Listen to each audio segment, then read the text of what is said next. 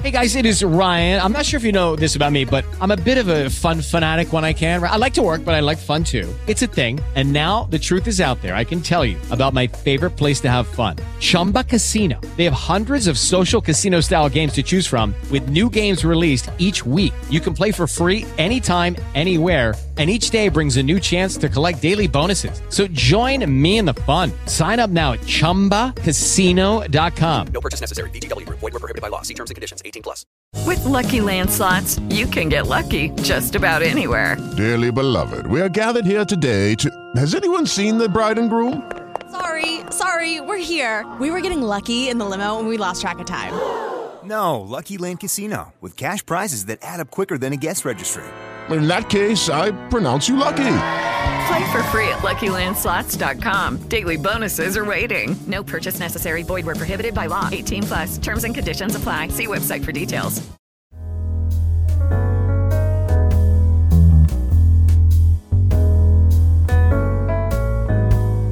C'era una frase che Enzo Piccinini ripeteva spesso. Occorre mettere sempre il cuore in quello che si fa. Era il metodo con cui nei suoi 48 anni di vita ha affrontato tutti i rapporti in famiglia, sul lavoro, con gli amici e in tanti incontri pubblici. Vent'anni dopo la sua scomparsa sono migliaia le persone in tutto il mondo segnate dall'intensità di vita di Piccinini. Tanti lo hanno conosciuto direttamente, tanti altri hanno conosciuto i suoi amici e i segni lasciati dalla passione e dallo sguardo umano di Enzo. Una vita del Novecento, oggi più attuale che mai. Sono Marco Bardazzi e questo è un podcast dell'Associazione Italiana Centri Culturali per il Meeting di Rimini 2021 che ha per tema il coraggio di dire io.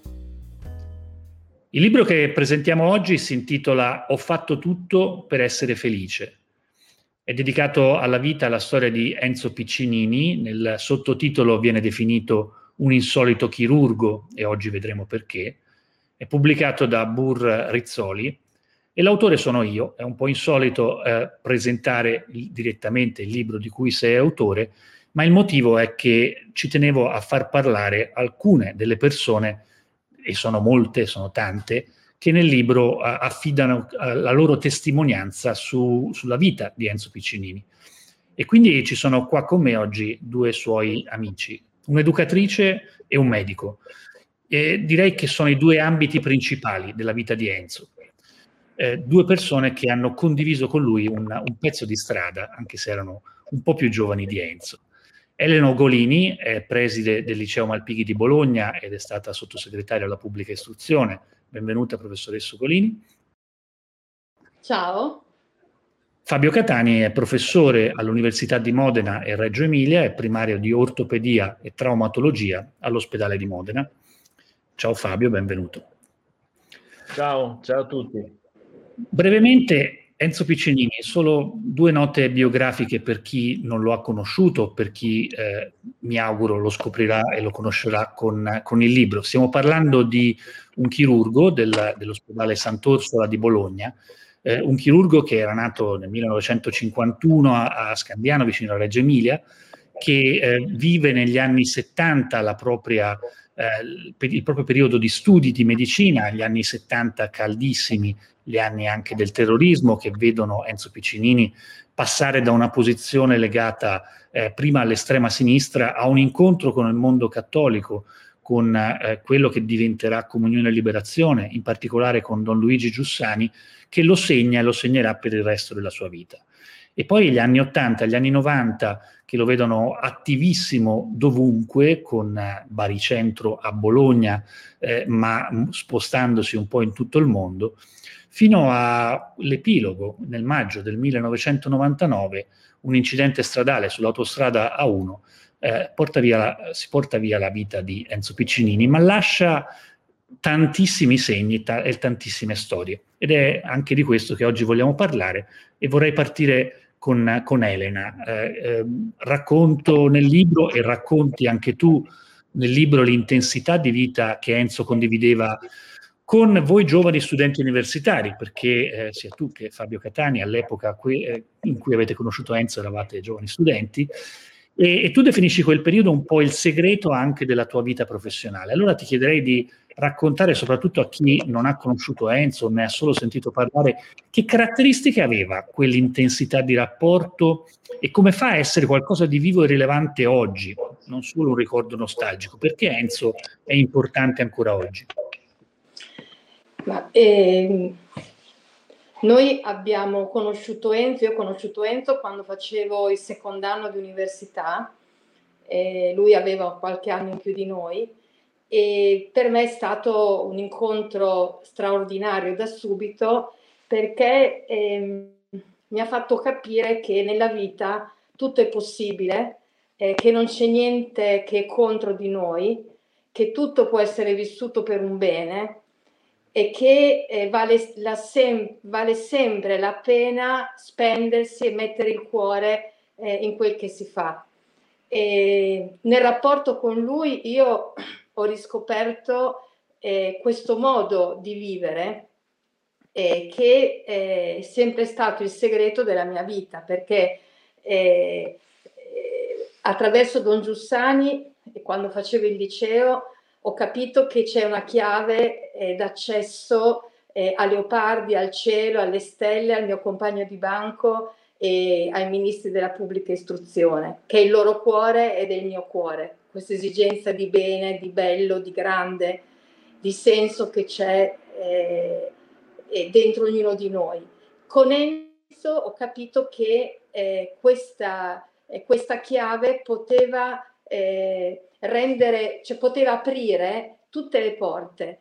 E eh, l'altra cosa che ho capito con Enzo eh, è che eh, questo non significa legare a sé, cioè Enzo ci ha sempre ehm, fatto guardare oltre a sé. E infatti io ci pensavo eh, in questi giorni, eh, quando Enzo è morto, ehm, io ero stata con lui due ore prima, ero a Milano alle 18 eh, di quella sera in cui poi lui tornando ha perso la vita.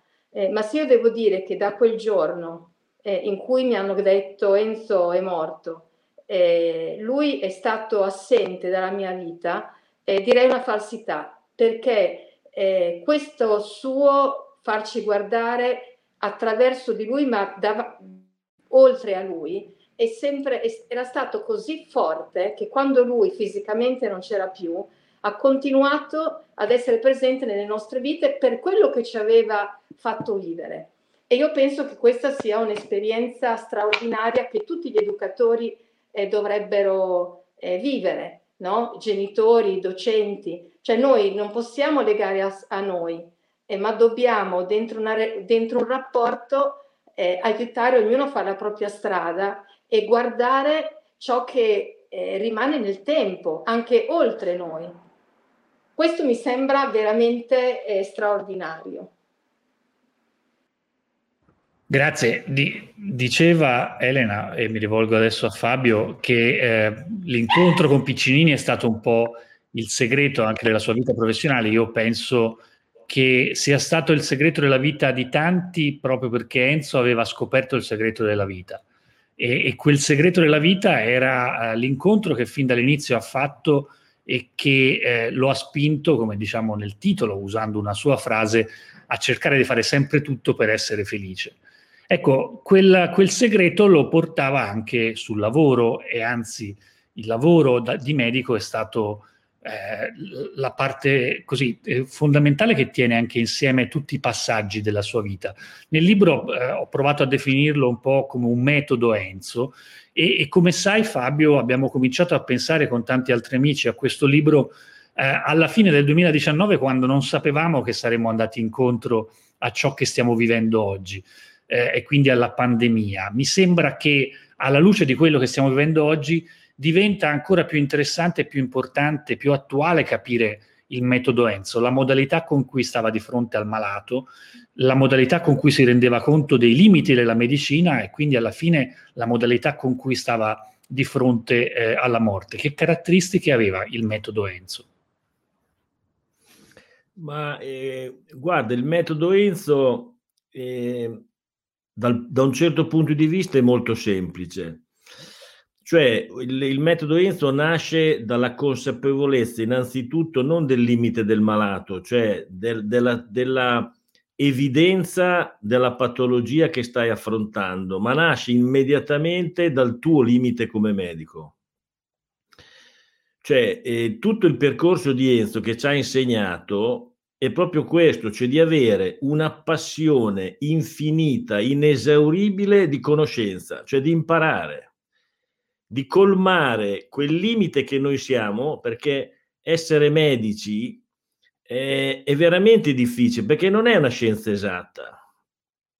È una scienza che si basa sull'esperienza, cioè sul fatto che noi esercitiamo i mezzi che abbiamo tecnici e il grande laboratorio è il paziente. Noi verifichiamo, è, è, è quasi terribile dirlo, però la nostra professione è verificata da quello che noi siamo capaci di fare nel paziente e quindi il bene e il male, il successo e l'insuccesso. Il metodo di Enzo è, stato, è rivoluzionario tuttora perché definisce esattamente il compito che abbiamo, cioè colmare questo spazio che c'è fra il limite mio di conoscenza e quindi di capacità e l'abbraccio con il limite del paziente, perché non si può abbracciare il limite del paziente senza abbracciare innanzitutto umilmente il proprio limite. E quindi questa passione, questo desiderio di imparare, di conoscere, di viaggiare tutto il mondo, di andare a ricercare magari no, il, la, la, la, gli aspetti biologici apparentemente lontani dalla chirurgia, è lo stesso percorso che ho fatto io. Io sono andato via tanti anni a studiare la biomeccanica. Tutti dicevano, probabilmente Catania non farà più il chirurgo. Invece sono le basi di conoscenza che ti permettono poi di essere veramente chirurgo. Da qui nasce un altro aspetto decisivo in questo metodo di Enzo di colmare il limite, che non lo puoi fare da solo cioè inevitabilmente ricerchi le persone con le quali condividere questa conoscenza, metterli insieme e amplificare la tua capacità, che è sia professionale ma è soprattutto umana. Il metodo Enzo che mi ha colpito sempre e, e che tu gli, cioè, si coinvolgeva con te perché voleva che tu compissi veramente quello a cui eri stato come destinato, come, come promesso. Cioè lui ti voleva bene perché voleva che tu fossi te stesso, anche professionalmente. Quando si dice che faceva l'attacco all'anima per fare la diagnosi, è vero, cioè tu pensa che a un certo punto, quando muore la, la novella Scardovi, io chirurgo con delle responsabilità anche di tipo del movimento, mi ha mandato in una casa d'accoglienza.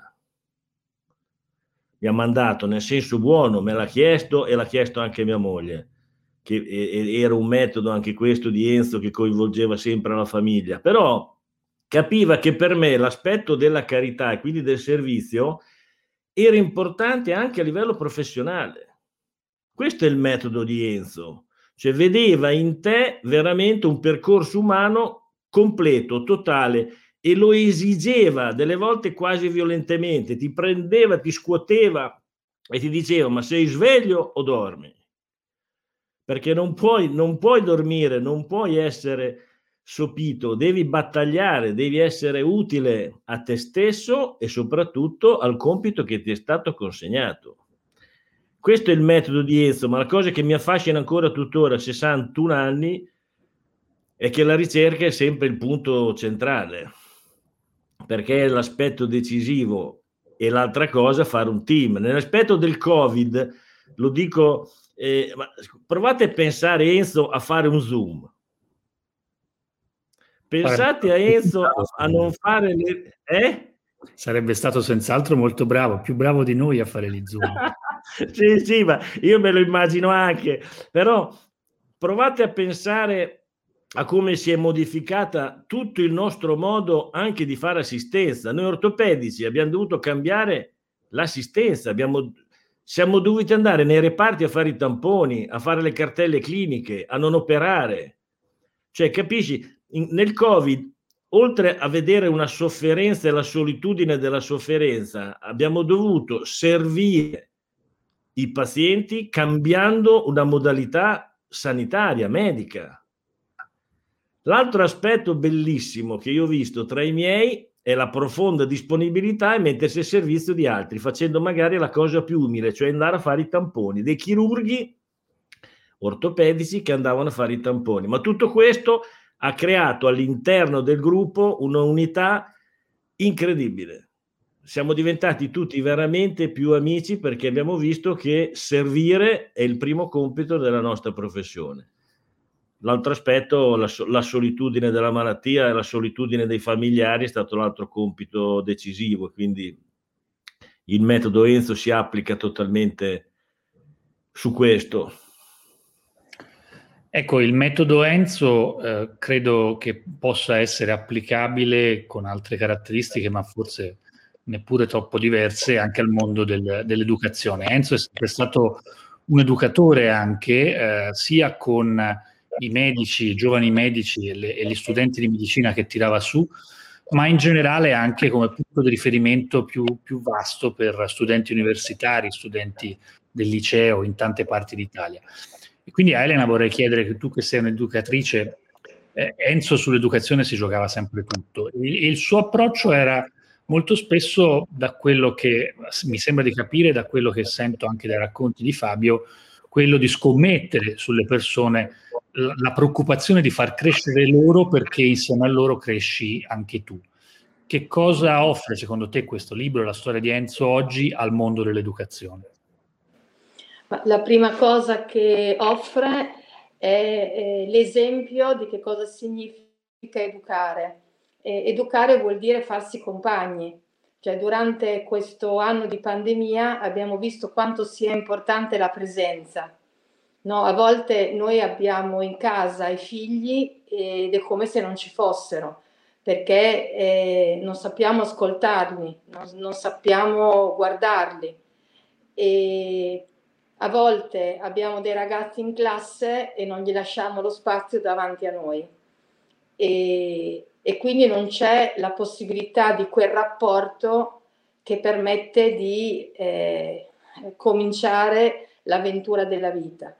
Eh, ecco, io penso che il grande eh, insegnamento di Enzo sia questo, cioè è impossibile educare senza farsi compagni, senza essere presenti, senza eh, essere dei, veramente dei compagni di strada infaticabili, che, eh, eh, che un compagno che chiede sempre di alzare la testa, di guardare più in là, di guardare più in profondità, eh, che sa valorizzare eh, tutti i tentativi, ehm, coniugare educazione e istruzione è la chiave per il cambiamento nella scuola così come eh, all'interno di un ospedale occorre unire la competenza medica e professionale con il bernocolo dell'umano, eh, perché eh, il paziente che si cura è un uomo unito e non puoi solo occuparti di un particolare,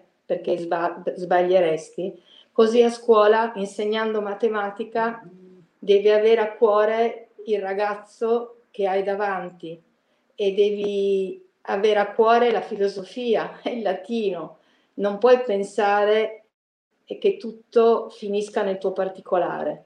Ecco, questo amore alla totalità, questa capacità di coniugare la competenza professionale con eh, il bernocolo dell'umano eh, è ciò di cui abbiamo bisogno adesso, eh, forse più eh, di prima perché abbiamo capito che eh, il futuro non sarà dei robot, ma sarà, eh, ci sarà un futuro solo se ci saranno delle persone che si mettono a disposizione con quel che sono, con quel che amano, con quel che hanno scoperto e, e che diventano per questo compagni di cammino.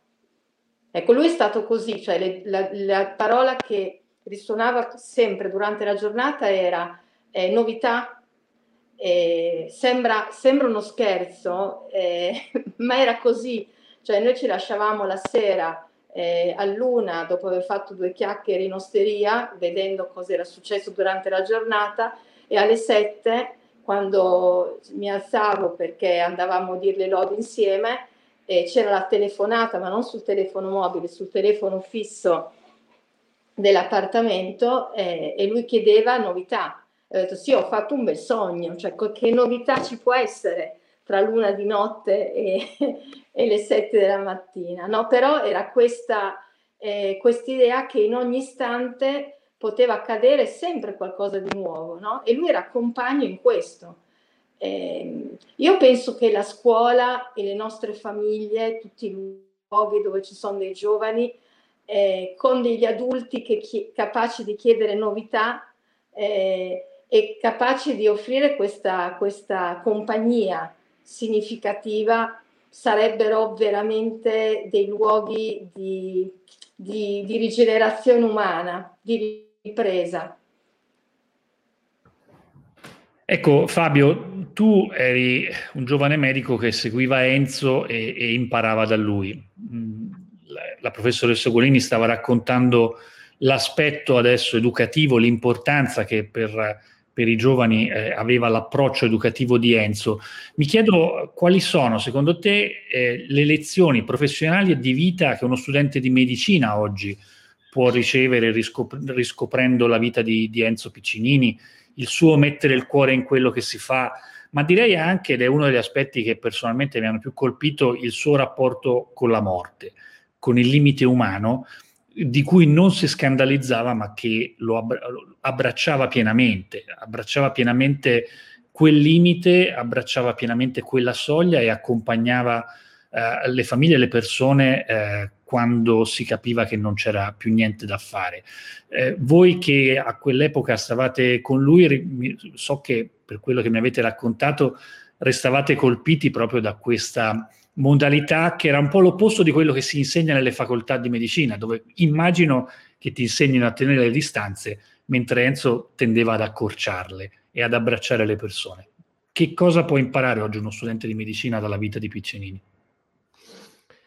Eh, mi riallaccio alla domanda che facevi prima sul Covid, perché eh, è anche legato molto all'impostazione medica eh, di, questi, di, di questi ultimi dieci anni, cioè quella della paura.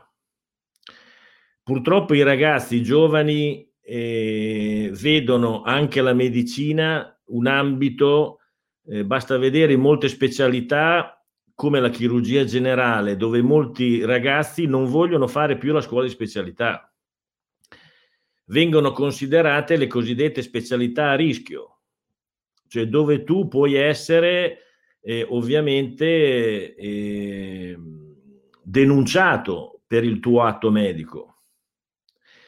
E il Covid ha generato comunque ancora di più una paura, un'incertezza e quindi quello che io vedo, avendo tantissimi specializzandi, molti giovani, eh, che la medicina appunto non può vivere di una certezza di modalità terapeutiche che rendono sicuro il mio agire e quindi eh, mi tolgono completamente la possibilità di sbagliare. L'aspetto educativo adesso è quello che abbiamo imparato con Enzo, proprio perché il mio operato, il mio lavoro, la mia conoscenza è basata sul paziente, cioè il cercare veramente di fare di tutto perché il mio agire possa portare un beneficio al paziente. La paura deve essere tolta, nel senso che deve essere vinta, deve essere sfidata la paura, deve essere eh, gestita questa paura assieme ai maestri. Il nostro compito di maestri, di medici e anche lavorare insieme, appunto, è di far sì che questa paura possa diventare la modalità con cui affrontare la nostra difficilissima professione, soprattutto da chirurghi. E questo c'è nel brano, pagina 144-145, che è quella che io leggo spessissimo, che è quello che Don Giussani dice a Enzo. La paura nasce quando tu poni tutte le tue speranze professionali nella tua capacità. Ai ragazzi che cerco di insegnare che non è solo la capacità che ti può permettere di essere pronto ad affrontare le cose più difficili, perché Don Giuseppe dice se tu eh, baserai tutto te stesso, tutta la tua professionalità solamente sulla capacità, alla fin fine la paura ti farà smettere di rischiare, perché il nostro mestiere di medico è un rischio. Lo dicevamo prima, lo, il lavoro instancabile fra due limiti. Cos'è che permette di vincere questa paura? Che uno impara a offrire, è una parola cristiana molto difficile offrire, che sembra quasi invece molto spesso essere a lato, no? come passivamente essere. No, offrire vuol dire invece cercare di far sì che il centro, il centro della tua vita e del malato sia appunto qualcosa di più grande. Per me dal punto di vista anche conoscitivo, scientifico, medico, il punto che ci fa proprio eh, sfidare la realtà è di essere compagni della paura, ma di vincere questa paura e che il nostro lavoro sia un servizio, come si evince benissimo nel libro e nelle testimonianze. Se non è un servizio, ridurremo la nostra professione a delle regole sterili e inefficaci rispetto alla cura. E quindi abbiamo di fronte una, una bellezza, una, una, una, sfida, una creatività, una dedizione infinita che ci pertiranno non a fare gesti eroici, ma di vivere nella, nella pratica medica una compagnia col malato che è assolutamente, assolutamente spettacolare, perché si è veramente in quel modo lì vicino al malato e studiare anche cose apparentemente astratte come la chimica, la fisica o l'ematologia lontanissime, in realtà sono qualcosa che sono indispensabili, però il punto centrale è vincere la paura e vincere le implicazioni che possono essere negative, in realtà devono essere quello da cui si parte e si vince la sfida personale. Grazie, credo che dalle testimonianze sia di Elena Ugolini che di Fabio Catani emergano degli indizi importanti per capire, per cominciare a dare una risposta all'interrogativo che apre il titolo del libro, ho fatto tutto per essere felice.